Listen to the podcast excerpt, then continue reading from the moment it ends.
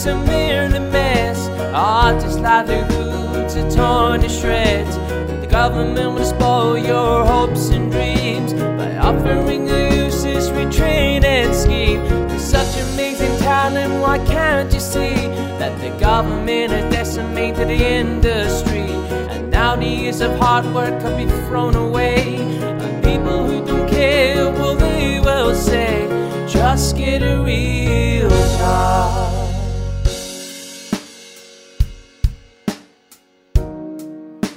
Hello, and welcome to episode 26 of Just Get a Real Job. I am your host, Jamie McKinley. If you are a returning listener, thank you very much for coming back. If you are a new listener to the podcast, welcome. And remember to check out our back catalogue. We've got a lot of great episodes recorded now, so make sure and check them out. As always, as well, if you have been enjoying the podcast and you haven't yet left us a five star review on Apple Podcasts. Please, if you can spare the time to do that, that would be amazing because that really pushes us up the charts and it gets us seen. And you know, we want to keep growing, we want to get new listeners. So if you can share us on social media as well, stuff like that, that would be very, very much appreciated. And also, if you can afford to donate whatever you can to our Patreon page as well, if you want to get involved with that, that would be amazing. All the money we make goes back into the podcast. So yeah, that would be great. And of course, there's a link to our Patreon page in the show notes. But anyway, that's enough plugging from me now. But yeah, it's been it's been quite a busy few weeks for me recently. I feel like I'm doing quite a lot of things, um, which is great. But you know, sometimes it's you need to watch and you don't overwork yourself, which I did last month. So yeah, because I mean, I'm doing the podcast, which I love. You know, this I love doing. Just get a real job. It's amazing. Also, trying to work on a few writing projects. I, I work part time in care, as many of you guys know as well.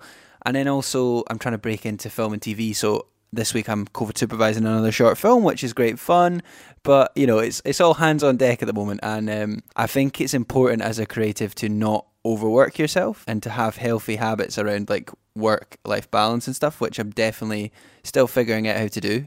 But um, it is quite fun and it's an exciting time, um, even in lockdown, to have all these things going on. But yeah, so I'm a little bit tired today and I'm maybe babbling a wee bit, but you know, we'll, you bear with us. But obviously today, uh, the day the episode is going out, which is tomorrow, but you know, today for you guys.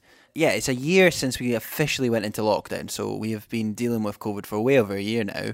And yeah, it's been a pretty weird year, I think we'd all agree. And uh, I don't know, I've just sort of been reflecting on things, that, you know, how the last year sort of went for everyone and what, what sort of a world we're, we're living in now, the new normal that, you know, I'm sure we're all sick of hearing about. Such a, a discombobulating year. It's just it's been, been mental. So yeah, I'm just, I just wanted to sort of acknowledge that. And uh, obviously at the start of each episode of the podcast, I usually share either a poem or a bad review of a great film. Uh, and I haven't actually shared any of my own work for a long time because I've not really been working on anything. But this is a poem I wrote a few weeks ago, and I've kind of been a bit apprehensive to read out in the podcast. But I thought, you know what? Get over yourself. Read it out. It doesn't have to be good. The listeners can listen to it. They can judge if it's good or not. If it's bad, who cares? So here's a little poem I've been working on, and I think we can all relate to this. It's very much about being in lockdown, and it's called Rinse and Repeat. Time flies when you're having fun. Well, how about time flies when you're stuck in the house? Blink twice and you'll miss it. One minute you're breathing in the morning, and suddenly you're breathing out the afternoon. And then before you know it, you're brushing your teeth. Rinse and repeat. Okay, I think that might be bad, reading that out, but you know what? It's in the world now. If you thought it was bad or good, please let me know. Get in touch. You know, I, am happy to hear. I can take I can take the criticism. I, I'm I'm learning. I'm learning. Anyway, as you can tell, my brain is not quite with it today, and this is a very, very babbly intro, but I hope you enjoyed it anyway. And without much further ado, it's time to introduce this week's episode. And this week on the podcast, I had the pleasure of speaking to Rachel Main, who is a very, very talented writer. Uh, and what was amazing was Rachel is actually from the same town I'm from. She's from Glenrothes. She went to the same school as me, but we'd never ever met before. And it was a real pleasure to finally meet Rachel and to chat about creativity and to chat about her writing and yeah, it was just it was just honestly a real joy to speak to Rachel. So I hope you enjoy this week's episode. Hello, Rachel. How you doing? Nice to meet you. Hi, Jamie. It's really nice to meet you as well. Like finally. I know. I just want to. I'll give a quick shout out to Auntie Lorna. I hope you're listening, Lorna. Um, but we'd finally, I'm finally chatting to Rachel as you, have been telling me for years. So it's nice. To, it's nice to finally chat to you.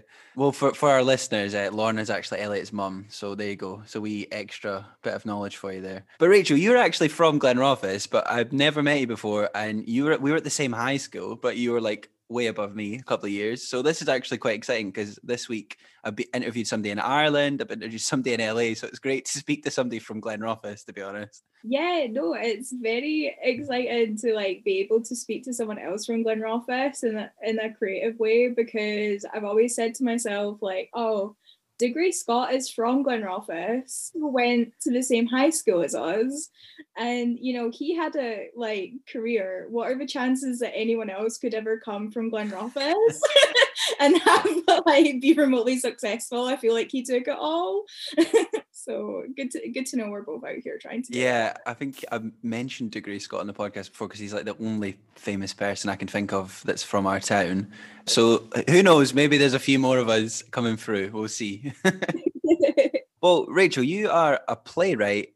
Are you a screenwriter as well? Yeah, I consider myself a bit of jack of all trades at the moment. Mm-hmm. I like started out with theatre and then when I went to school, I started to do more screenwriting and like television writing as well. So I'm trying trying to wear a lot of a lot of hats, but I predominantly say I'm a playwright. That's the thing with writing, isn't it? Because like, I mean, I, I did a screenwriting masters and stuff, and people would say like Jamie's a screenwriter, but I don't know. I don't I don't really see myself as a screenwriter. Um, something I've talked about a lot on the podcast is I think I'm just see myself as a storyteller. If that doesn't sound too pretentious. No, I I feel that as well. Like I think it's just sometimes you know ideas come to me and it's not like they can only live on a stage. Like you ask yourself, like what medium does this fit best? And I feel like comfortable like slipping into any. I think it really like it is about telling stories. It's like what what medium fits it best. Exactly, and and I think um like there's so much over overlap as well. Like scripts of all, you know, screenwriting is slightly different to playwriting, but there's a lot. It's not like a hugely different thing. I don't think writing a book is that different either. Really, I think writing is writing at the end of the day. Yeah, like some of my like favorite writers are people who wear both hats. Like mm-hmm. Waller-Bridge, like Michaela Coel. Yeah, like totally. Phoebe Waller-Bridge is a great example of somebody who writes brilliantly for the stage and for TV and screen, obviously. And she, I think she like mixes the mediums so well. Definitely. I think that like the first episode of season two of Fleabag, we're just at the dinner table. It's like they exit like to the bathroom and then they exit like outside, but the rest of it for TV you're watching just a small group of people have a conversation for a long time, but you are just totally entranced by it. It's like theater, but it's in a TV show. Yeah, it's just it's just fantastic. It's so good, actually. It's one of my. I think that might be my favorite episode of Fleabag. It's one of my favorite episodes of TV. Actually, I, I did a review for that years ago when it came oh, out, which I might link in the show notes. Yeah, and I, I, it's just me talking about how great that episode is, but it's so good. Yeah, I think like starting anything with someone like with a bloody nose is like what, what a strong, what a strong. Especially if Frank Sinatra playing over it, I think it just it works so well. Yeah, definitely. It was like one of one of my favorite shows and inspirations when it came out and it was really cool. When I was in America everyone was obsessed with Fleabag but then I would like call my dad and be like have you watched Fleabag yet? And he'd be like I've never heard of it. It felt like very much wow. like under the radar and then like exploded. My dad also loves Fleabag now. He's a Phoebe Waller-Bridge stan, so. oh, I love, I love Phoebe Waller. But the thing is, you're right though, because Fleabag did fly under the radar. Because I didn't see season one till a little while after it had been out. I think my friend Sam turned me on to that. Yeah, I watched season one. I thought this is great, and then I think that was maybe two years before season two came out, but. I definitely didn't like. It didn't seem to be talked about that much. I feel like it was quite a cult thing almost. Yeah, no, I would totally agree. Like I watched it for the first time. It was like my friend in America, like again, that was like, mm. oh, you need to watch Fleabag. And then I remember being like so nervous for the second season. Like I'd seen it just before, or because I knew the second season was coming out, because I was like the first season's like based on her play. It was like, how could you live up to something so fantastic? And then season two, it honestly is just elevated. Like it's so fantastic. It's just yeah, I remember seeing it and like we spoke about the first episode, but honestly, like all of it the way it ends. Oh, it's so sad. Yeah, it's, it's like your white whale, isn't it? It's like as a writer, it's like that's what I want to achieve. Yeah, season two because I didn't. I love season one. I thought there's no way they can do season two. Like they'll just like how can they like what can they do? And it, they just managed to make it even better. And it is honestly like one of my, the best seasons of TV I've ever seen. Like the ending of that is exceptional. Like it's just exceptional. I absolutely love it. Yeah, and it's like it's so subtle, but when he also breaks. Sorry for all the Fleabag spoilers. No, it's absolutely fine. If no one's watched it by this point, I mean, come on. I know, I know. It's what are you playing at, listeners? but yeah, when he like breaks the fourth wall, it was just like such a subtle thing, but with the largest explosive impact on the audience. Like if you'd seen Yeah. Fleabag, there's no way that you didn't like gasp or just physically react in some way to that. Like, yeah, it was Yeah. sensational. Actually, I've got it here. The listeners won't be able to see this, but I went. I dressed up as the priest for Halloween a few years ago, and I've got a fox from when I did that. like, Oh my god. it was the best costume I've ever done in my life. I just saw it up there. It was above me. I thought I'm gonna have to mention the fox. like, it just it was staring at me almost. I'm like, yeah, I better mention that. but That- um, is honestly fantastic. yeah, I had like cans of gin as well. Honestly, the best costume I've ever done in my life. No one got. A lot of people didn't get it. They were like, "So you're just a priest?" And I'm like, "No, I've got gin and a fox." You're an alcoholic. I'm like, obviously, I wasn't attractive enough to be able to be like, I'm the hot priest, but you know, it, it was enough. You know, I pulled it off, I think, so it was fine.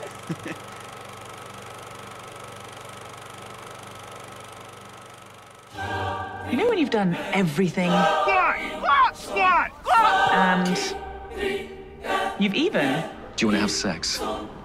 no, and you feel great, and even though your sister still hates you, thank you. You're pretending to be friends because your dad is. I'm joking. He's just there. Here's to love. Hey! well, Rachel, I've, I, we should probably start the actual, um, not in a bad way, but I start asking you some questions about you, if that's okay. I could talk about TV forever, so yeah, thank Oh, you. don't worry, there'll be plenty of TV que- TV chat, I'm sure. But we like to usually start the podcast by asking our guests, like, what is your earliest creative memory? I I really don't think there's any one thing I can pinpoint to be honest. It's more just from like as early as I can remember, I was just always writing. Like I was Mhm. always writing something like fictional. And I remember like when I was like probably like five, my gran would just always say it and like she still always said it. I don't know how many times like the sentence has left her mouth where she's been like, oh, Rachel could just sit and write and write all day, just like her mother. It was always something that I, and it was funny, she like kept lots of stuff, and it's like all nonsense, but it's just, I can think of a few specific things like at Carleton, I was always like really into like fantasy kind of TV kid like kids TV shows. I remember writing about like flying, I did like flying cars and things. and then I really loved, I think like connected to me just naturally just writing all the time. I started reading Jacqueline Wilson books. Yeah, it was just the biggest effect on me and like the I don't did you ever read them? Um, any I didn't read. I don't think I read the books per se, but I, but she did Tracy Beaker, right? I'm just making sure that's definitely this. Tracy Beaker. It's a sh- Yeah. it's a sh- because I feel like just because like you know like sexist book marketing and stuff, it was like very much just pivoted towards girls. Yeah, I remember them being in primary school, so they'd have them on the bookshelf. But as you say, like it would always be the girls that would pick them up. Like I feel like I would have got ripped if I'd read that book, uh, probably when I was I like ten. Yeah, it's like it's it's a shame because I think they just for me at least like they just really spoke to me because like so many of her characters like to sit and write and write. hmm like it's just like there's so much positivity about you know like being a writer and like having this thing like that you can just sit and do in your imagination and the books are all like very imaginative. It's fun. I'm talking about jacqueline wilson because i actually started rereading some of her books during lockdown Yeah. and realized what like a big effect they'd had on me No, it's it's interesting. yeah and i remember copying a lot of jacqueline wilson books she had this one about a Victorian child. I remember like at Carleton, we had to like write, it was like write something during the Victorian period, but it was meant to be like factual. And I like came up to my teacher and I was like, oh, can I write like a diary from the perspective of like a Victorian child? And she totally clocked me. She was like, have you seen the lot? Have you like read the Lottie Project? And I was like, yeah. And like, that's exactly what it is. It's like a diary of like a Victorian child. And I feel okay. I guess like she just wanted to like encourage like creativity whilst also like being too young to be taught about plagiarism. Yeah. Well, I mean, what is it? Good artist borrow, great artist steal, or something. I think that's yeah. that's what I go back to. I mean, I yeah, I tend to I write a lot of things that are similar to things I love. Like I feel like I I've nothing. I feel like at the moment there's obviously there's original things, but you, you're always going to get things that are similar, and I think that's fine. Yeah, no, completely, completely. I definitely think like as a writer, I'm like very referential, and hopefully it's like borrowing. But as a child, yeah. it was like stealing. yeah. Well, Jack, you know what's interesting? Like Tracy Beaker, I think they just did like a, a sequel or something of that. It's just come out yesterday, I believe. Yeah. So she wrote a couple of years ago. She wrote up a follow up book called My Mum Tracy Beaker. Read yet, but I was properly like, I'm buying that book like last night because I'd seen. I think it's the first episode of like My Mum Tracy. Beaker yeah. New show, which is it's just so funny. It's like something like we all grew up with like Dani yeah, Harmer, Tracy Beaker like as a generation. I know I saw loads of people tweeting that they were watching it, and I was like, oh, I need to. See, I will probably watch that later today, actually, just just for the nostalgia. I'm definitely watching it. I actually cannot wait to watch it. yeah, I, I, I, for all of the non-UK based listeners, they're going to be like, "What the hell are they talking about?" But um, yeah, Tracy Beaker was an amazing kid show on CBBC. Yeah, it was like very iconic and like to everyone grown up. It like taught a generation of kids to like shout at adults and tell them to bog off. yeah. But yeah, I don't think Jacqueline Wilson was like I might be wrong, but I don't really think she had books in America. So it's like funny that it's like just this very UK based phenomenon. That's good though. It's good to have things like that. You know, I like it when we can have our own culture as well and like celebrate our own like authors and writers. So it's not a bad thing. Yeah, definitely. Yeah. Well, this is it. I'm excited for this question, Rachel, because we're from the same town. But we ask all our guests, like, how has where, where you're from, how's that affected you as a writer? How has that influenced your sort of creative journey? Oh, it's funny. I'm sure. I'm sure we probably feel the same way about a lot of this. Yeah like growing up in Glenrothes, it was very just something I resented to be quite honest for mm. most of my like childhood about my teens. And I always just remember feeling very I don't know, just like there wasn't any opportunities for me there. Like even if I wasn't conscious of it, like even as a child, I kind of like just had that feeling. It was just a place that I just really wanted to move out of. Like I remember like when I was in high school and like having a difficult time, I just tell myself like you're not going to live in this place forever like you're going to get out of this place yeah. and it was very much just just like this feeling of i i need to get out and i don't i honestly don't really know what exactly it was that affected me like that. But yeah, I definitely think that so much of being from Glenrothes now is like so central to like my identity as a writer. And it kind of took moving away to like New York, which was always the kind of crazy irrational dream that I'd had yeah that i would like just leave glenrothes one day and like move to london or move to new york and then it like happened and when i got there we had to write like our first play at like NYU's like dramatic writing department. The only thing I could think to write about was Glenrothes. It's yeah, really weird that it's, it's almost ironic that. Yeah, but it was it was such it was honestly like such a such a journey of feeling like oh this is I'm I'm gonna miss the people here, but I'm not gonna miss Glenrothes as a yeah. play. Yeah, I mean a lot of things influenced that play. It was written so my mom my mom is actually uh, disabled. When I was 12, my mom actually got uh, meningitis and was left uh, with partial brain damage. So in like flash forward to end of 2017 the government were kind of redacting like disability benefits in the traditional way and like introducing these PIP things which was basically just kind of came across like you need to like weed out anyone who's faking a disability Jesus, but it led, yeah. it led to like a lot of disabled people just being so, you know, some of the most vulnerable people in society being just completely vulnerable and held against like the system, which is really like trying to invalidate their disabilities in a way. And Absolutely. I remember that my mum felt like that, and it was like you know, crazy that she is like had to retire from her work, like can't drive, can't work, and still felt so stressed that her benefits were going to be stripped away from her. Like it just felt very austere around how we were going to do this. And I was in New York and I just felt so helpless and so angry that I started writing a play based on the situation. But as I started to write it, Glenrothes became this just a character in the play and how I felt tied to it and that like it was a place I wanted to escape but also like it was a place that I mean it sounds cheesy but it like made me who I am like all my memories No, absolutely, of course. That's not cheesy at all. That I think that's natural. I think hometowns are meant to be that. Like I totally relate to that as well. Like Glenrothes is like I've lived in Edinburgh for which is crazy actually now. I'm ne- be seven years this year, which is insane. And wow. um I mean, it was amazing to escape. Like, it sounds horrible to say that because I still go back. I still love visiting my family there, but it was great to like finally sort of escape because it didn't feel like there was opportunities there for me.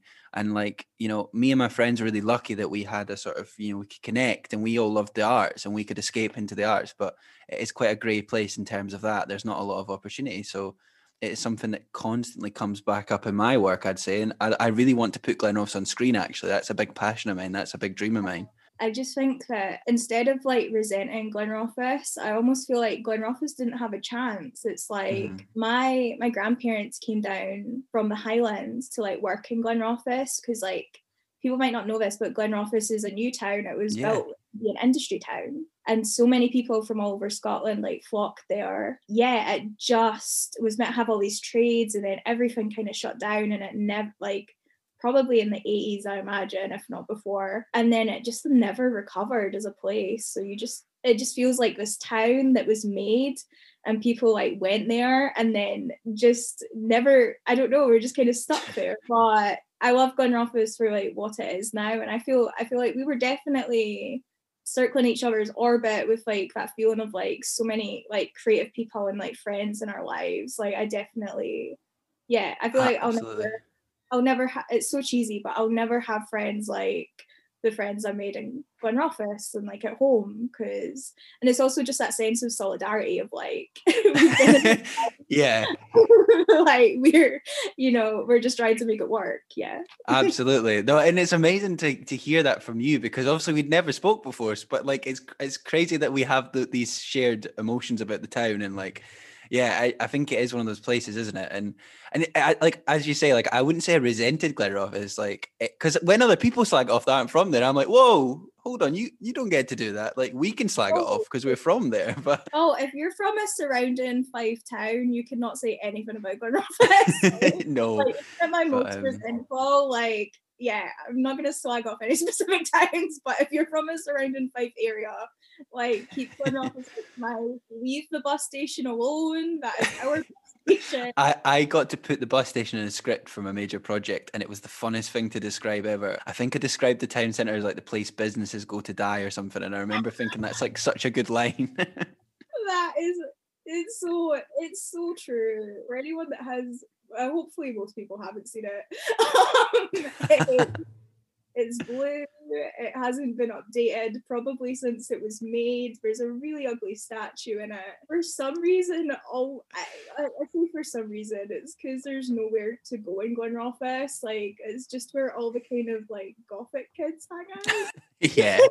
like it's just the kind of catch-all area for people who are just wandering i think is the bus station Yeah, but like it's uh, it's what you say. Like there isn't enough places for people to go. That's a big problem. Like me and Elliot were so lucky, and our friends we got to go to the Y Create project, the YMCA, and play music and stuff. And that's not that doesn't exist anymore. That was a great little hub, and that's been closed oh. down. So that there's so many things like that need funding in that town, and it is a shame. And I'd love to be able to give back eventually to that town as well. I feel the I feel the exact same way. Like it's totally like instead of like having any resentments whatsoever. Like it would be my like absolute dream to give back and do some kind of like creative youth work. I'm really trying to like get that into the works and like it's one of my like goals for this year actually to even like any kind of vol- voluntary experience any kind of shadowing experience i'd love to do like creative youth work with heads from places like glenrothes or like far-flung places where there's just like not any opportunities, just let them know that they can do it as well. Yeah, absolutely. No, I totally share that, and it's something I'd like to be more active in as well. And I really hope this podcast can sort of do that a bit as well. I'd love for I'd love for people from Glenrothes or for anywhere that anywhere really to listen to this and, and feel they can take some inspiration and we can give them some like knowledge because that's something I'm very passionate about. And we're hoping to give some money to some charities from our Patreon page as well that do that exactly that. So it's, it's something I'm really passionate about. So it's great to hear someone else say that. Um, but yeah, sort of something we ask all our guests as well is, um, do you have a favourite word or phrase from where you're from? So it can be Scotland or it can be Glenrothes. It's kind of up to yourself. Oh, okay, okay. So I know I promise I'll stop talking about Glenrothes. I really enjoy it gets called Glenrotten. Is very much if you're from Glenrothes, you can in and nobody um, I love that. Yeah, I hear the first thing that came to my head, and it's funny, it comes to me like in the voice of like what Elliot's sister, like one of my best friends, Emily. It's chib yeah, I've heard her say that before. She's very threatening. Um, but yeah, but we used, we used to actually like work together. We used to work in a bar together just to make I hated I hated that job. So you can talk about it in the part-time job question if you want. like turn the corner and be like, I'll chip you like in my ear and stuff. so yeah, it's the first one I thought of. So I'll go. It's a, it's a, it's a good good answer. I give giving Emily and Lauren a wee shout out, so they'll be happy. Hope oh, you're um, li- hope they're both listening. Uh, well, sort of, we should move on now to. So you went to Dundee and you studied English and film at Dundee University. So how did that come about? Because you were saying as a kid you were writing loads. Was that always the plan then? No, definitely not. I, I, I mean, it's funny. Like as a child, and then growing up, I always just, if I was ever asked like what kind of job I wanted, I'd always just say like to be a writer. And it was like when I was getting older and like not enjoying high school, like I think my like mum and grand started to find it less cute and were very like you have to get a real job. Um, we all heard it. We all heard it.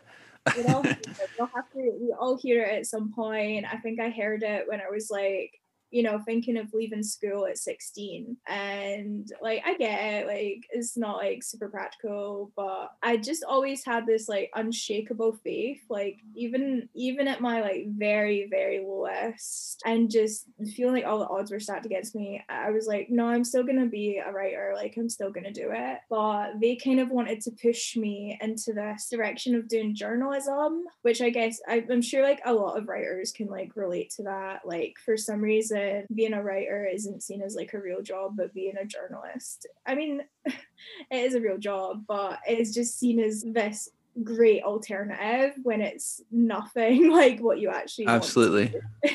um, so I, have never like wanted to do anything factual really i knew that i wanted to write like fiction so i ended up going to it was adam smith college in glenrothes at the time it's now fife college I actually did their NC media course first, which is just truly like I have no idea what I'm gonna do. So it's just a bit of you get a bit of practice with the cameras, you get Photoshop. And it was honestly just a bit of fun. But the intention was I'd then do like the next year, I'd like go and do like the journalism course. And then I just really pivoted and I just they had like a journalism course, a TV course, and a radio course. I just was like, I want to go for it. Like I'd heard there was a chance to do script writing on the TV course. And so my like mom and grandma weren't very happy with me at the time, but I was just like, I'm gonna I'm gonna do a television course. and it was I mean, not fantastic. It was really stressful. It's probably fun,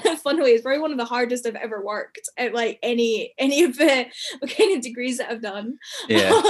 it was so it was so intense for what it was looking back. Like they'd just leave us like at the end of the day, like it would hit five and we could stay in like these editing suites until like the college shut and i just had such like a great time with everyone on my course we're still best friends like we still it's been I would have graduated from there in 2015ish, I think. Mm-hmm. Or 2014, I'm not sure. And like six, seven years later, we're all still just we have regular meetups and Zoom chats. Our college chat is still going. So that's great. every, every day. um, and yeah, it, it was just such a great thing. And even though I have absolutely nothing technically useful from that, like I never made a short film that was good. I never, like, you know, never wrote a script that was usable or that I could submit to anything. But just like for finding me as a person, like that course honestly, like just put me on like a good course. and yeah. yeah, so I ended up I actually applied to go to like a few different unis in Edinburgh after that. I remember it was like just going to continue doing TV. So like I applied to like Napier.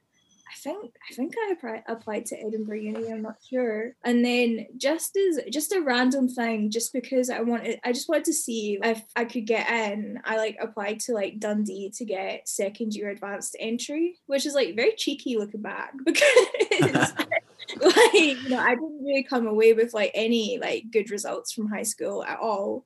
So i only had this like hnd and like television. Yeah i don't know like against what i wasn't expecting at all. I got accepted into dundee and i just felt like i'd been chosen. I think a part of me had always wanted to like study English and film in a more academic way. Like I even though I didn't like the idea of journalism, I still like the idea of academia. If I couldn't be a writer, then I could write about writing, I suppose. yeah. yeah, so I went to Dundee and Dundee is really like what I think made me. Like I really grew into myself when I went to Dundee and like I fell into like shout out to Lip Theatre Company. I like joined the student theatre company called Lip Theatre. At the time when I joined, it was very like we're a drinking society with a theatre.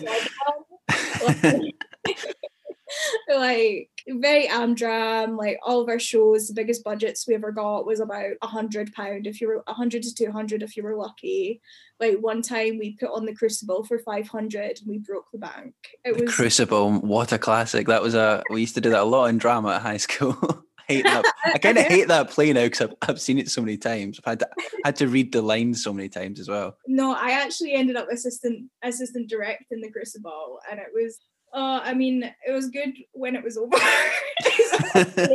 ambitious, but I feel I feel the same way. Like I honestly just couldn't sit and watch the Crucible again. There's just some some experiences you have in like high school and like uni that just totally taints like classic pieces. Yeah, because Arthur Miller is a great playwright. I'm not disputing that at all, but like that play particularly has been been tainted, uh, definitely. Yeah, and it's just the kind of thing where I just associate it with people who are in Lip, like the characters now.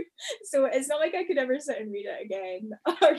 but yeah, I'm also so it, w- it was great. Like I, I really loved the course as well. I was very like at the end of the course, I was like, oh, I'll probably continue in academia. Like I wasn't doing a ton of creative writing.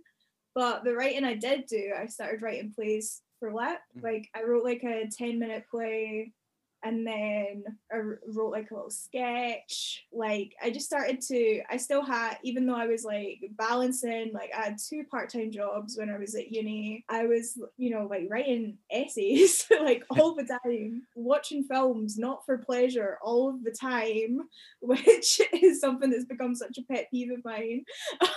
um, so I'm really glad I didn't go into academia actually. But the big opportunity, I suppose, came up when every year Lip Theatre goes to the Fringe with a mm-hmm. play that one of an original play that one of our members writes. It's like just something that has been a tradition. It like gets saved up for all year. And I remember just being like, I didn't have anything, but I remember being like, I think I could write a play. And at the time, I was just such a baby, like looking back and like, oh, you have no idea what you're getting yourself in for. But I was like, I could have a play of Fringe. I could do that. no big deal. And then I wrote it and it was accepted and it wasn't fantastic, but it was just an amazing experience. It was the first time I'd seen a, like more than 10 minutes of my work mm. staged and it was just such a labor of love from everyone for what it was the cast were so committed to it and it like we we all um so me like the cast from Lip we all lived in the fringe flat together. Oh, amazing, amazing. It was it was haunted. It was like I ended up having to be the fringe coordinator because the person who was the fringe coordinator had to had to leave and I had to take over all the organization. so I had to book flat. I ended up booking us. The only thing we could afford was like two bedrooms between seven or eight people. Yeah, it, it, was just wild. We had like two bedrooms, but one of the rooms was a single bed. So we ended up calling it the luxury bedroom. one person got to sleep there on rotation and everyone yeah. else other bedroom together. Wow, that, that's what the Fringe is all about, though. that's what probably makes it so. I mean, I've always lived here, so I've always been fortunate that I've had a place to stay that was quite comfortable. that's that's really nice. Yeah we we did not but it was yeah. so like looking back i was like 20 21 it was the perfect time to do it i definitely can do it now i probably still have back pain from like one of our mattresses deflated and we had yeah. to but it was just the most fantastic experience to like be in Edinburgh surrounded by just this like one of the biggest festivals in the world. Yeah, it's ama- it's amazing. I, I, I missed it so much this year. I I know, me too, me too. And also, like at a similar time, I guess I was feeling creative at this point. I'd submitted to GMAC Glasgow's. They had this Mad About Movies summer competition. I, yeah, they'll do it, but it's an amazing opportunity. And I remember applying the previous year and I didn't get it. And then the next year they gave me a call and were like, Rachel, we really loved your idea from last year. Like, would you would you like to make it this year? Um, like, oh wow. Set like we'll film it, we'll bring a director on board. Like, you just have to write the script. Yeah, and it was it was just really lovely. So I did that at the same time. So I was just filled with all this like just this creative energy. I was at the Fringe at the same time as like the short film was to premiere at like that's amazing. The end and Renfrew Street in Glasgow. It was just all of that kind of came together, and like I guess I felt like all this stuff about being an academic or whatever like went right out the window, and I just was like filled with this thing of like you've always wanted to be a writer you've always wanted to be a writer. And i guess it's it had been in the back of my mind always subconsciously because something I'd done at the very start when I first got accepted into Dundee. I remember thinking this is a great opportunity for me to really like make something of myself.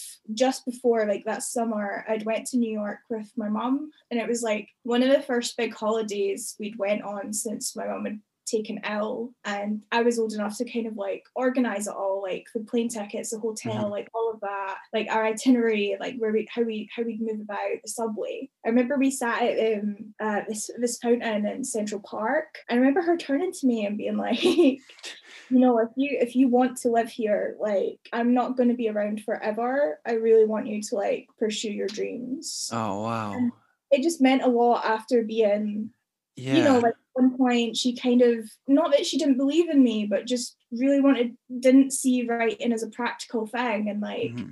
you know didn't understand how much of an escape it was and how much i needed it yeah that, that, that's amazing because it was like almost like this fine you know confirmation for you almost uh, to like feel like you could go for that dream that you'd sort of maybe didn't at the you know because you maybe would have had doubts because it's really difficult to like have that confidence i think. So it's great that you had all these experiences like happen around the same time to really give you that confirmation that you could do it sort of thing. Definitely. And i'd like i actually we'd passed nyu just walking around new york. I remember we passed so in NYU split up into all sorts of different buildings. So we'd walk across to see the NYU Tisch School of the Arts building and I actually ended up making it my desktop wallpaper. Oh wow! Um, when I first went to Dundee, so I was at Dundee for three years, and so just in the background, I just had this like NYU of Arts thing. And it was a total subconscious thing. I feel like if I probably would have changed it at some point, if I even thought twice about it, I barely ever look at the desktop because I have a million tabs open all the time. Yeah, that all right, all, all good writers do, I think.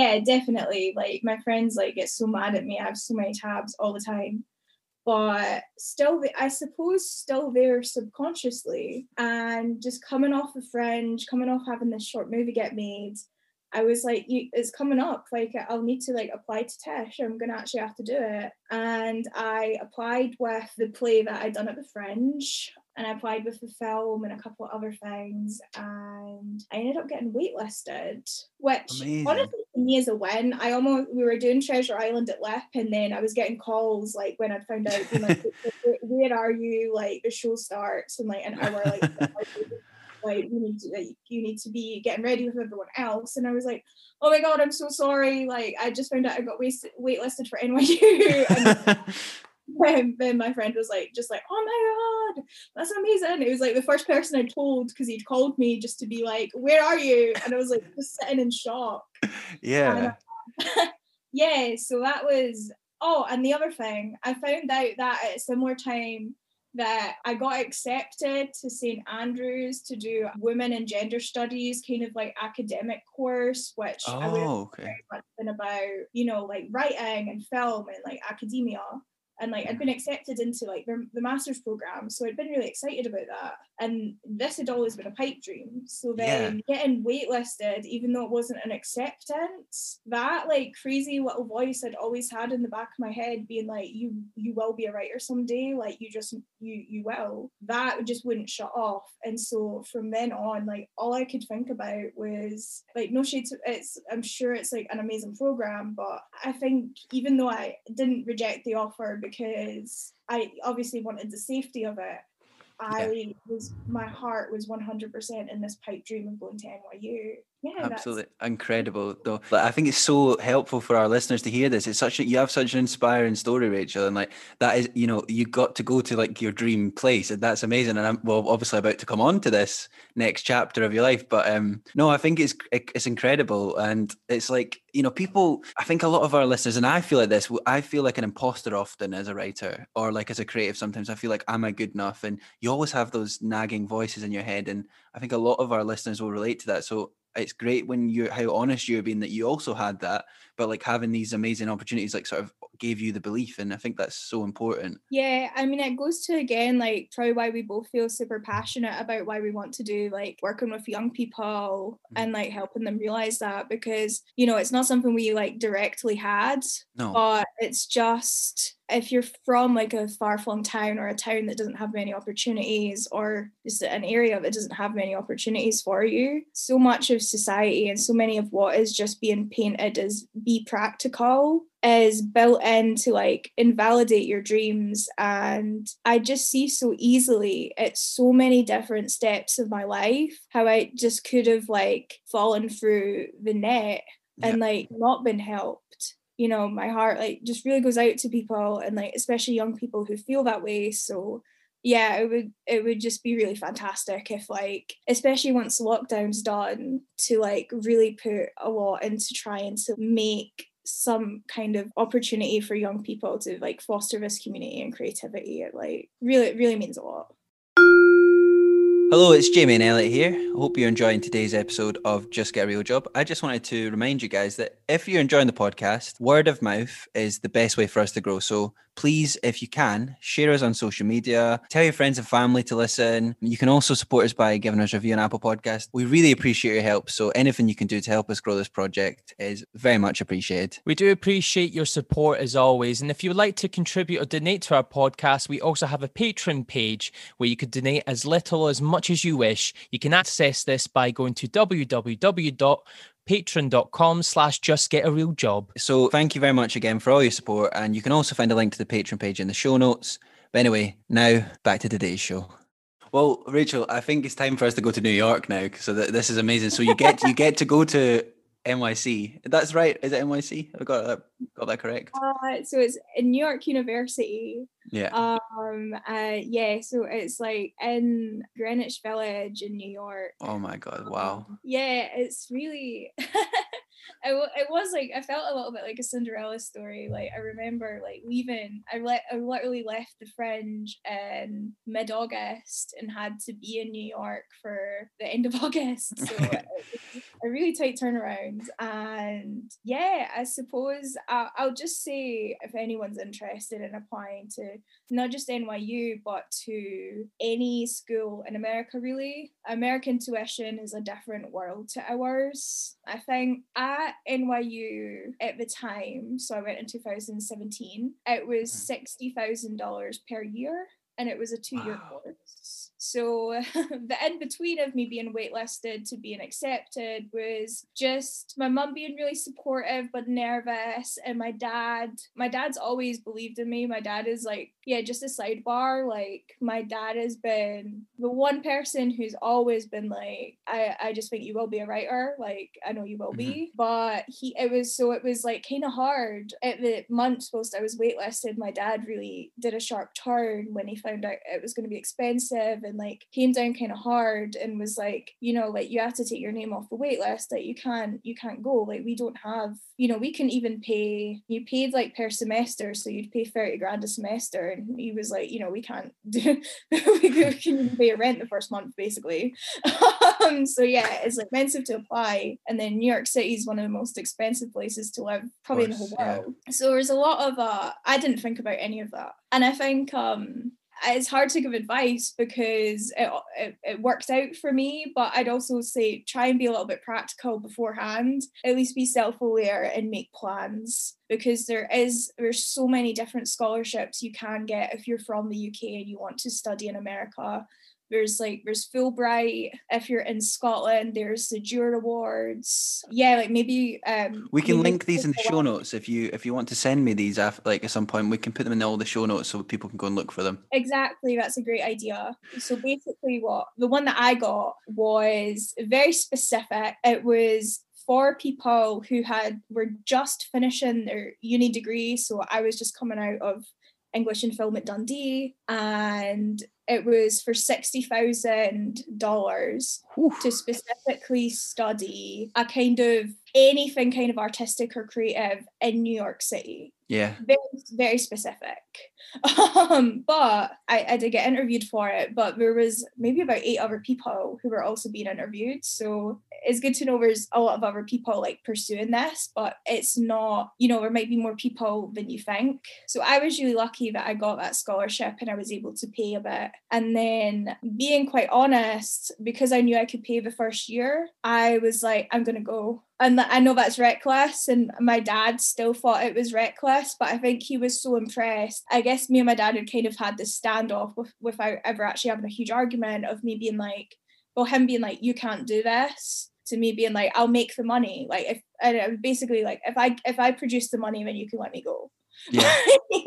and I'd found the money for the first year, so he was kind of like, you know what, like I actually don't, I can't say anything, like even if I don't agree, and I think you're being like reckless, like you've gone and got that scholarship now, so you've went and forced your way into it, so I'm just going to be supportive, which is, I will say, like just sidebar again, like I have, I know I've spoken a little bit about my mum and my grand just having concerns, but no one in my family has ever actually really tried to invalidate me or really tried to steer me away from it. Like I know a lot of people will have family, like working writers who have family who still don't consider it a real profession. So I've I've always been fortunate like that. Just something, um, it was just to relate to that. It's just something that we've said on the podcast a lot. Is like a lot of people's parents. We, it's totally.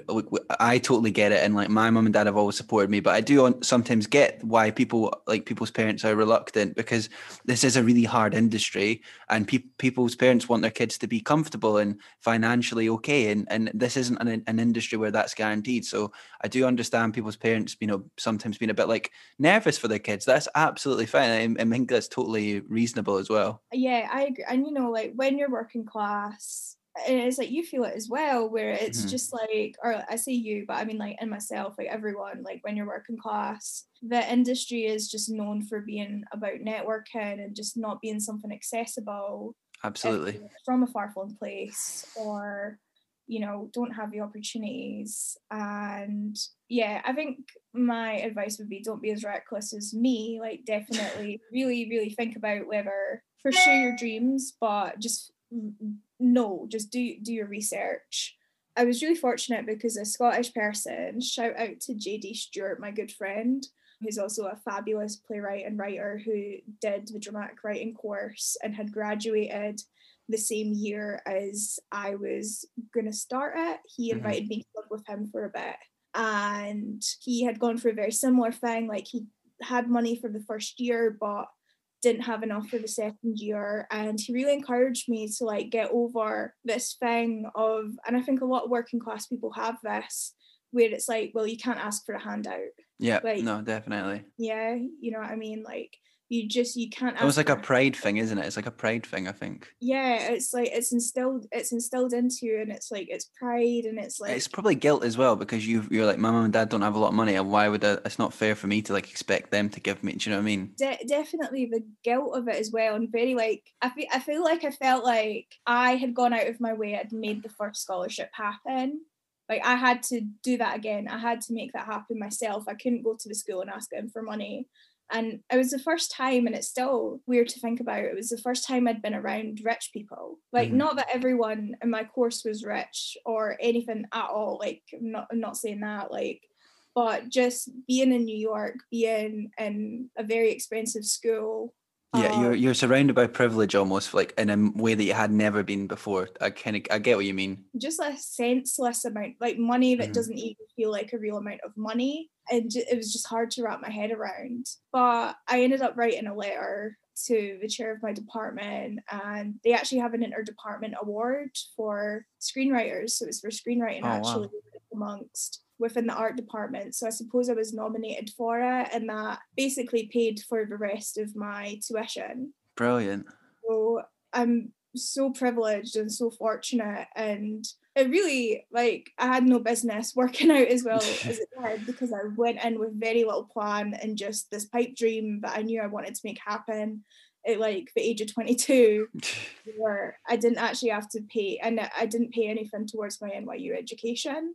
But however I still had to I still had to work almost a full-time job which was also at NYU because when you're an international student you can't work in New York City. Like you have to work at the school. Right. So NYU if you can't legally work like I couldn't work at like like I don't know I couldn't work in like a grocery store. Like that would be Mhm. legal so it was very competitive. So oh my gosh my rent was so expensive. It was like I'm not going to say how much it was. It was really expensive and that was a cheap apartment for New York standards.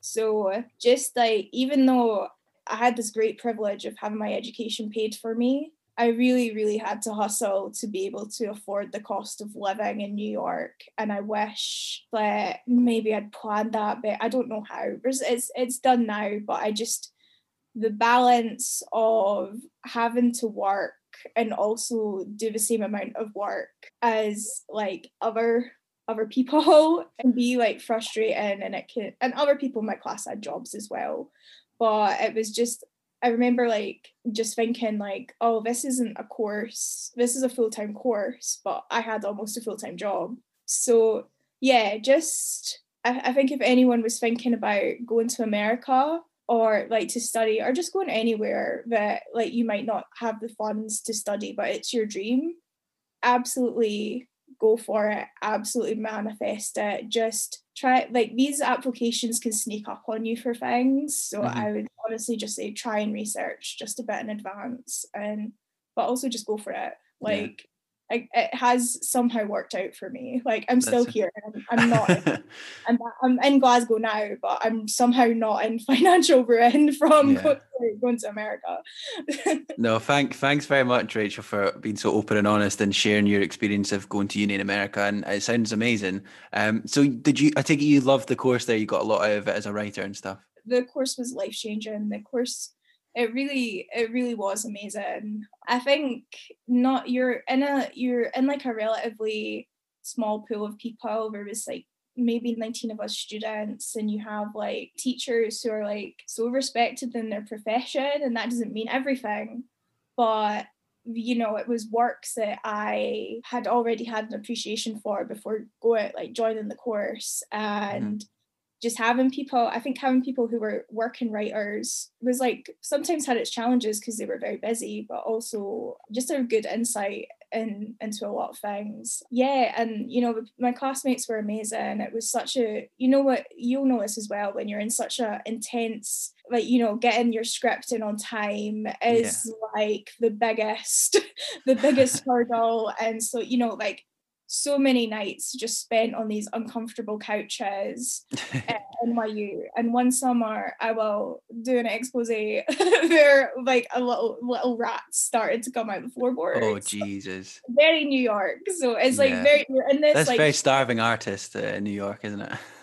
very that is like you're in this old, extremely expensive building, like God knows how. You're like 1 a.m. You're trying to meet your deadline. That you've like said hi to the janitors, and then these little rats start running out. it was wild. It sounds like a very good course. Um, so yeah, it's interesting. So you you come back to Scotland, obviously, and you know pandemics and all that going on. So it's not an ideal time. And you're in Glasgow now, you said, but you've been working on a play which you actually got paid to do, I believe. Yeah, it was first time I'd ever been paid to write, and I think for coming out uh, of NYU, I kind of had, I'll say quickly, I think the the post degree blues of like it's a hard place to live when you're not actively pursuing your dream. So the bubble did burst for me a bit, and I realized that there wasn't a lot of opportunities, even work wise. It was really hard to get hired. So when I left New York, I remember like saying to myself, like, I think my goal for the next year would be to feel like I don't think this for other people, it's purely for me.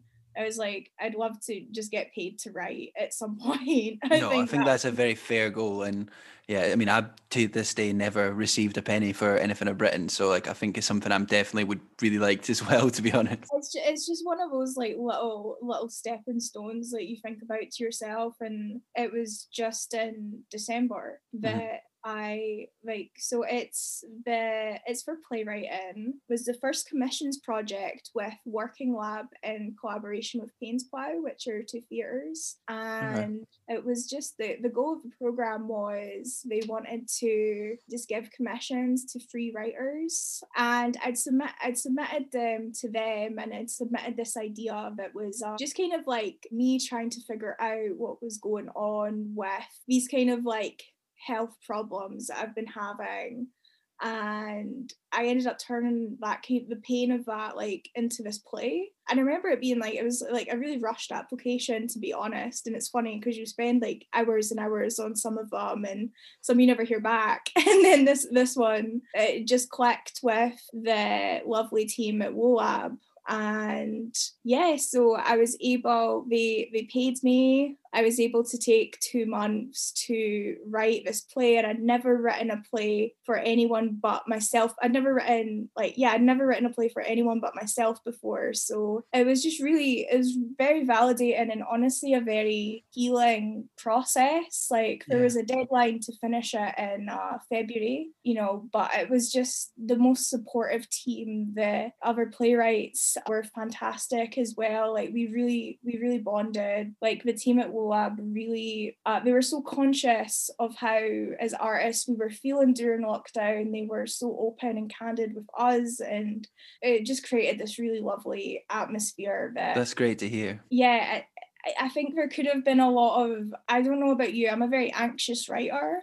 oh, I'm like I'm, I'm, an incredibly. I would I would I would stretch that to say I'm an incredibly anxious person. So I very much relate to that good. Yeah, I mean, you know how it is.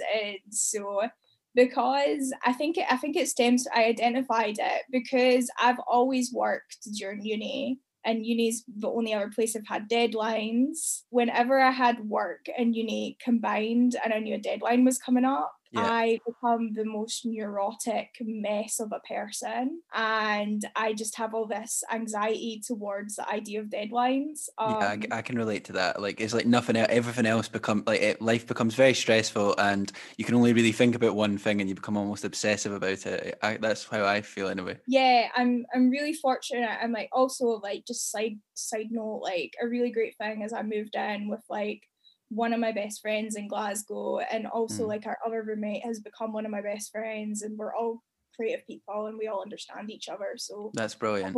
very much like very much what I would say is a safe space in the home department. And also just before what really meant a lot and they did so many sweet things like this, but just before the writing process was really you know, like waving the flag, like, oh, you should start writing now. One of the co-directors of WOLAB, uh, Alistair Wilkinson, wanted to have a call with me and like, you know, have me like write down like what some of my goals were and we could like talk about it. And like my biggest one was I really want to remove the anxiety around my writing. And that alongside actually writing the play, kind of like developing healthy habits as a writer So important. With the team at WOAB was also part of this lovely like journey that they gave us. Like it wasn't just like they also we did lovely workshops and they were fantastic to learn about how to produce and like I've always always done writing before so I actually don't have any practical knowledge of like how to produce things like how to budget. I don't know any of that. So that was helpful. But yeah, to have like Alistair like encourage me to vocalize those Mhm. goals. And then they very much become like became something like we'll check in about and then by the end of the process, where are you at with it? Even though I'm not the anxiety is like still there, but it was never this feeling of like there's so much pressure for this play to be Yeah. an amazing play. Like it was very much about the process and finding it. And I think that's really why my heart is more in playwriting. I'm not saying TV and screen's not like that, but I just think theatre and theatre makers are really trying to like kind of cultivate this culture of like really taking care of yourself and your mental health Yeah. which i'm not slating this about film or tv it's actually i think everyone knows it but because there's like so many different moving parts involved it's very like you know click click click move move move like get stuff done like there's Yeah. so many lovely people who are also cultivating that like energy and like community within film and tv as well but i think just due to the moving parts of it it's it's not really able to like create that space the way that theatre I, I, I think that's so that's so interesting to hear, Rachel. Um, I would actually say there's probably two factors that. I think playwrights are get more respect than screenwriters do, because in play in theatre, the playwright is seen as like the main person, like they're put on the same level as a director or producer as in film. Where and also I think, as you say, I think there's probably just more space and time as a playwright to to have those chance to develop something because there's usually in theatre less money involved. So I think that has a huge impact on it. But it's really interesting to hear that. Yeah, no, and it's I think what you hit the nail like exactly on the head about what it is, but um yeah, I definitely feel like when theatre the way that I I feel like theatre should work is when the playwright it's not even the playwright, everyone is like to serve the playwright, it's more everyone coming to serve the story Yeah. Which is more of an equal footing. Um, and I think for kind of the reasons you said, like film and TV don't work that way. And yeah, it's just, uh, it's an industry I'm very interested in, but I think it's honestly one of the barriers to it is a little bit around, you know, my mental health and stuff and Mhm. like just taking care of myself and things like that. I think like Yeah. you just have to be very mindful A- when absolutely. you do stuff with film and TV. Definitely. Just get a real job. Um, well, Rachel, this I'm loving this conversation, but I'm realizing we've been speaking for like over an hour, I and I'll, just, try- I'll try and I could talk to you for so much longer, and it, I've loved this. I've just got two more questions for you. We ask everyone that comes on, um, what's the worst part-time job you'd ever had, or a job you'd had to sort of work to support yourself that you hated? You don't have to name them. You don't have to name the company, just to be clear. Like, if if you can, if you want, though, obviously. The thing is, is that Elliot will, you probably will be able to pinpoint it as well, but uh, maybe I shouldn't shout it out. um, so I've been very fortunate that I've worn a bunch of different hats. I don't think I've ever done a job that's been in the same industry, and I've had about six or seven different hustles like Mhm. since uh uni and like going like to do my masters. So the worst job I've ever had. I'll count it because I was at the NC media course at Fife College, so Yeah. I was I'm still working my art. Is that I worked at this bar. Okay, I think I know the bar now. Yeah, I know. I know what she's talking about, listeners, but I won't. I won't say anything. okay, okay. Yeah, I worked at this pub and it was just I actually took like my best friend's old job as like a as a glass collector and I was Mhm. like very like very much like I came in she said oh you should hire Rachel and I got hired my first job ever I was like collecting glasses at function suites with like just yeah anyway, Emily was my best friend. Emily, uh, shout out to Emily Mitchell, Elliot's sister. Um, was my only friend there. She was my friend beforehand, and she remained my only friend for the entire year that I worked in this bar. Yeah. I don't know what it is about me. Nobody vibed with me whatsoever. like, oh well. It wasn't even the job itself, but I think because I was very shy back then, and a lot of people would come in and want to do banter, want to do banter, but it was kind of like you know, like old man banter and Yeah, stuff. and you just just- can't really. No, I can. I can relate to that. Like Small talk's hard. and more form. You know what it was is I really felt a little bit just uncomfortable myself, like not actually uncomfortable in the pub itself, but I just really wanted to present myself well, and I was so nervous all the time that like when people wanted to like it was more about as a staff member you had to be best friends with all the punters and if you weren't friends with the punters people were like why like you know it was really like a way of life for it was like such a community it's, i guess it's an example of a community of people that was very much like great for them but Yeah. i was very isolated from it so i wouldn't it's just- like yeah Didn't particularly enjoy it. No, that's fair. That's a good answer. Well, Rachel, you'd given us some great advice for it. In fact, you've been so open and honest. I really appreciate it. I think this is a great episode. I think our listeners will really enjoy it. I think um, I've, it's inspired me, so thanks for that. But we'd like to sort of ask everyone if you could just summarize what you sort of been saying. Do you have, what advice would you give to anyone that maybe wants to be a writer, wants to be work in the arts in general? Like, what would you say to them? okay, just a couple of things. Do it. And I mean, literally do it. Be proactive. Write, write, write. Even if it's bad, try. It doesn't mean you have to write every day. It doesn't matter like when you pick stuff up again, but just just do it. That's the easy part. I think the other two things I'd say is just try and find your people.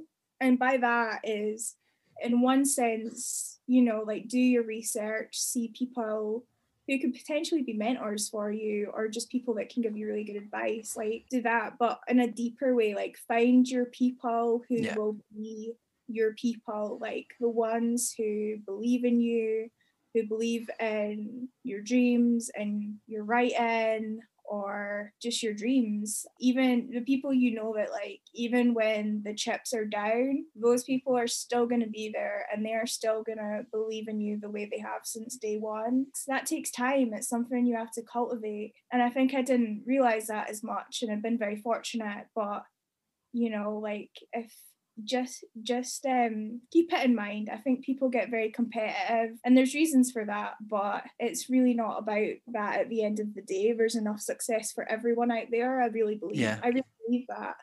Absolutely. and um and i guess the last thing would be um a really good piece of advice that i got so i'll pass it on is just try and be your own cheerleader and that doesn't mean go out screaming and shouting about being great. It's just trying to challenge that voice. Every creative person's like little devil on your shoulder that's telling you that this isn't real, like that it's the imposter syndrome. I'm such a self-critical person, but someone told me like just try try being your own cheerleader. And that just means like actively trying to challenge the imposter syndrome and the voices in your head. And it's hard, but just have a go at it, I guess I would say. That's absolutely brilliant advice. Like you'd, so I think you'd summarised the sort of main things we spoke about in this episode so well there. And I, I, the thing you said about cultivating your people is so true. And actually, everything you'd said has come up time and time again since doing this podcast. I mean, I think we're like 20 odd episodes. We recorded at least 20 episodes now. And it's so interesting how the people's advice is so similar